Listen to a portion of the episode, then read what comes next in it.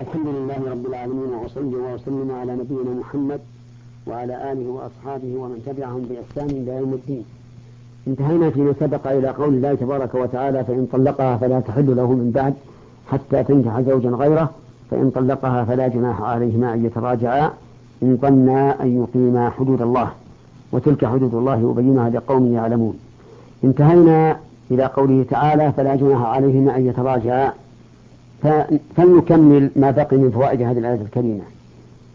ففي هذه الآية الكريمة أنه لا بد من ملاحظة هذا الأمر في النكاح وهو أن يظن كل من الزوجين أن يقيم حدود الله.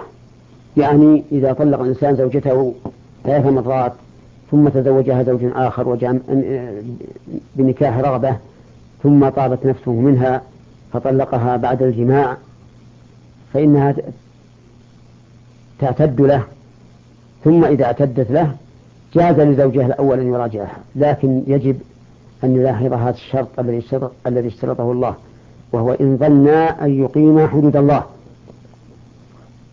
فإن ظن أن لا يقيم حدود الله فلا يتزوجها. يعني إن ظن أن الحالة الأولى التي حصل بها الفراق ستعود فلا يتزوجها لأن في ذلك مفسدة وضياع وضياعا للوقت وإتلافا للمال. أما المفسدة فهي ما يكون بين الزوجين بعد الرجوع من التنافر والتباغض والتعادي وكذلك بين أهليهم أهليهما. وأما ضياع الوقت فهو واضح وأما فساد ضياع المال فهو أيضا سوف ينفق عليها مهرا ونفقات أخرى وبدون أي فائدة. فإذا ظن أنه إذا تزوجها بعد الزوج الثاني فإن الحالة الأولى ستعود فإنما نقول لا تتزوجها. اطلب امرأة غيرها ولعل الله يأتي بالخير. ومن فوائد الآية الكريمة وأحكامها أنه يجب على المرء وعلى المرأة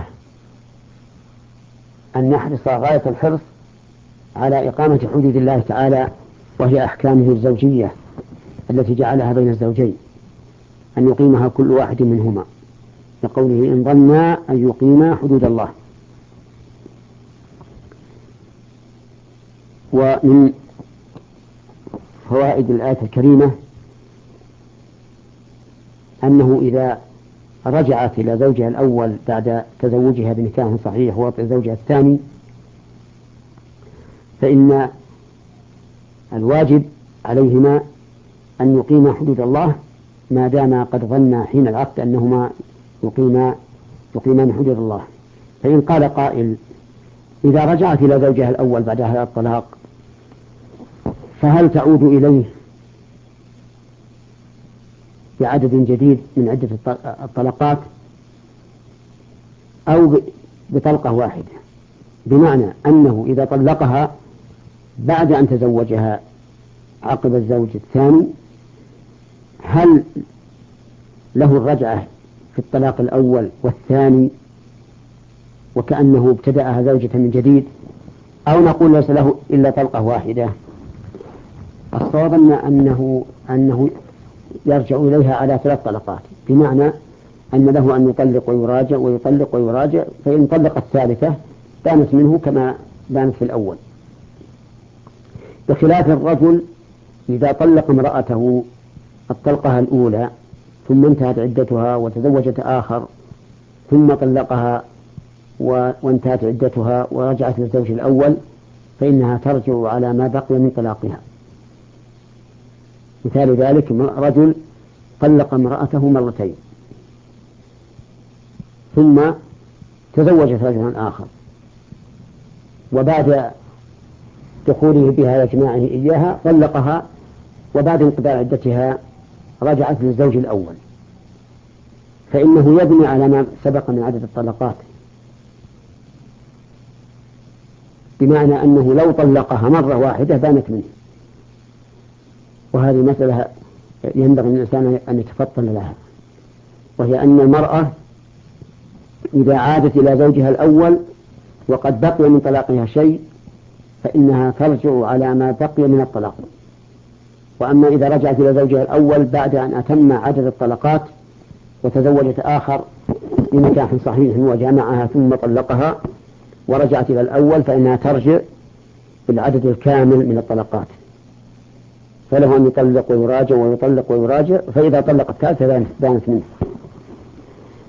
من فوائد الآية الكريمة وأحكامها أن ما ذكره الله تعالى من الحقوق الزوجية في هذه الآيات هي حدود الله عز وجل وأحكامه التي يجب على العبد أن يقوم بها على الوجه الأتم. ومن فوائد الآية الكريمة أن الله سبحانه وتعالى لم يترك شيئا نحتاج بيانه إلا أبانه لنا. ولهذا قال يبينوها لقوم يعلمون. وهذا هو المتقرر عند المسلمين أنه ما من شيء في الدنيا يحتاجه الناس إلا وفي القرآن بيانه. كما قال الله تعالى ونزلنا عليك الكتاب تبيانا لكل شيء. كل شيء يحتاجه الناس في أمور دينهم أو دنياهم. فإن القرآن قد بينه والحمد لله على وجه تحصل به الفائدة. ومن فائدة الآية الكريمة أنه لا ينتفع بالقرآن في معرفة معناه إلا أهل العلم لقوله تعالى يبينها لقوم يعلمون. فأما من ليس من أهل العلم فإنه قد يقرأ الآية والآيتين والثلاث والصفحة والصفحتين ولم يعرف معنى واحد منها. لكن أهل العلم لا شك أنهم يفهمون من آيات الله تعالى ما لا يفهمه غيرهم. ولهذا كلما كان الإنسان أعلم كان لمعرفة القرآن أقوى. ومن ثم أوصي إخواني بتفهم معاني القرآن الكريم لأنه قد بين فيه كل كل شيء.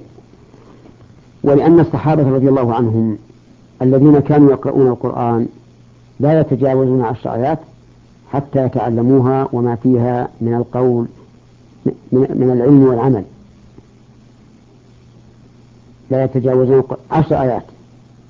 حتى يتعلموها وما فيها من العلم والعمل. بمعنى أنهم رضي الله عنهم يقرؤون عشر آيات ثم يتفهمون معناها ثم يعملون بها.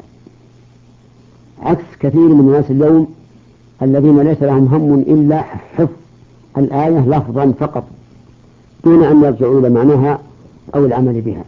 والواجب حفظ اللفظ ولو عن طريق القراءة بالمصحف ثم التدبر ثم العمل. كما قال كما قال تعالى كتاب أنزلناه إليك مبارك ليدبروا آياته وليتذكر أولو الألباب. جعلنا الله وإياكم ممن يتدبرون كلام الله ويعملون به ولا يتعدون حدوده إنه على كل شيء قدير. والحمد لله رب العالمين وصلى الله وسلم على نبينا محمد وعلى آله وصحبه أجمعين.